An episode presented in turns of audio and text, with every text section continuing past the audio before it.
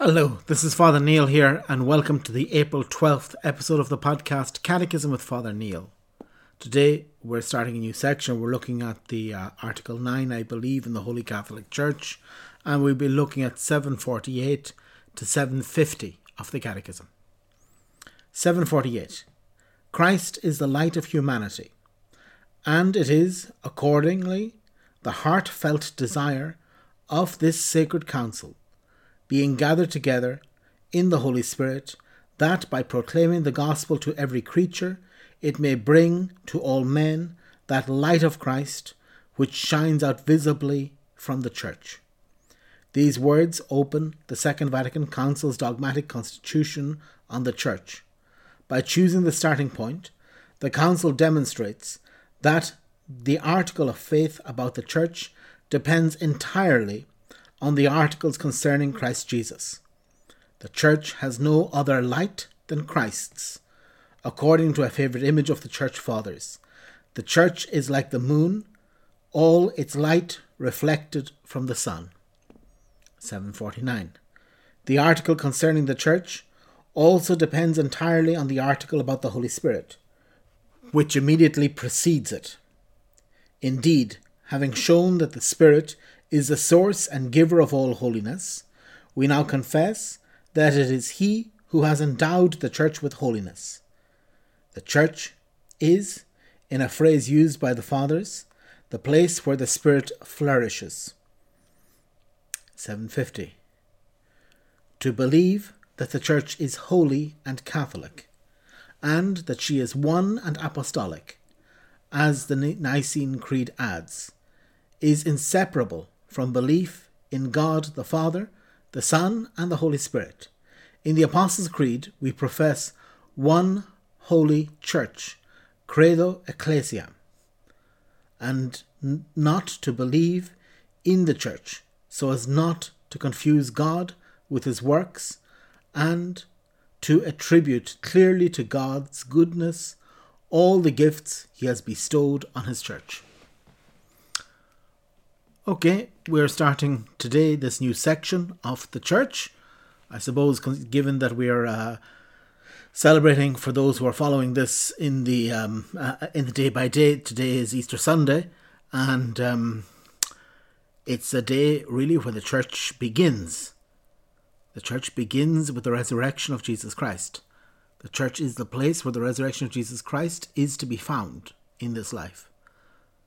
And the church, uh, we'll see later on, the church continues beyond this life. But here on earth, the church is the place where we find, where we meet Jesus, where we meet his resurrection, where we find his transformation. And I think this is. These few few articles we just read are very important.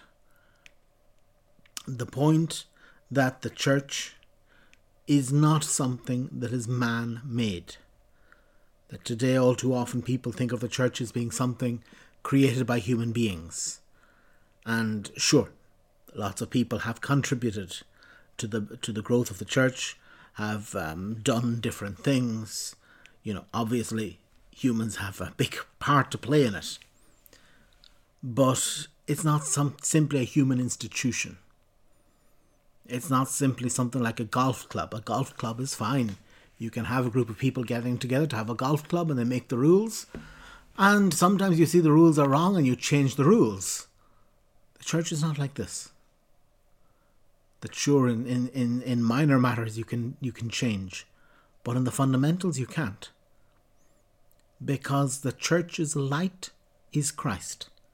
He is the one who shines in the church was interesting that comment at the end. It was a bit uh, complicated, the wording, but this in the Apostles' Creed, the Creed of the Roman Church. I believe the Holy Catholic Church. Not I believe in. You believe in God the Father, you believe in God the Son, you believe in God the Holy Spirit. But you believe the Church. That the Church is something that depends on God. So it's not independent from God, but on the other hand, because it depends on God, we can't do with it like we fancy. We can't do with it as we desire. We can't change it into our own image. Because ultimately, it's not our image, it's not a human institution. It's fundamental to God's plan Again, some of the theologians of the 19th century came out with outrageous statements saying things like uh, Jesus preached the kingdom and what we got was the church. And the church was founded because uh, the apostles made up the resurrection and uh, the, the story of the resurrection because they didn't want to go back fishing. And through this deception, we ended up with the church. This is utter nonsense. Christ rose from the dead, and his light continues to shine in the Catholic Church. And the church is the place that we're invited to look. Obviously, if this light isn't shining, it's like the moon. The moon is a very nice uh, uh, image. The moon shines from the sun. If you, when they send the rockets up to the moon, and they get there, all they find is a very barren landscape. Nothing grows. You can't live there. There's no air. It's um, it's dead dust. It's dead stones. Yet, when the sun shines, it's the most beautiful thing in the sky. And the night is totally transformed by a beautiful moon. And the church is the same. Just looking at the human aspect, it can be sterile, it can be bad, it can be ugly, it can be dusty, it can seem to be uh, without any hope. Yet when Christ's light shines in it, it is the most beautiful thing that we can find. So, very well. Again, I wish all of you a happy Easter. Christ is risen. He is risen indeed in the, the, the words of the Eastern Church. And uh, tomorrow we'll continue, and tomorrow we'll have number 751 to 757. God bless.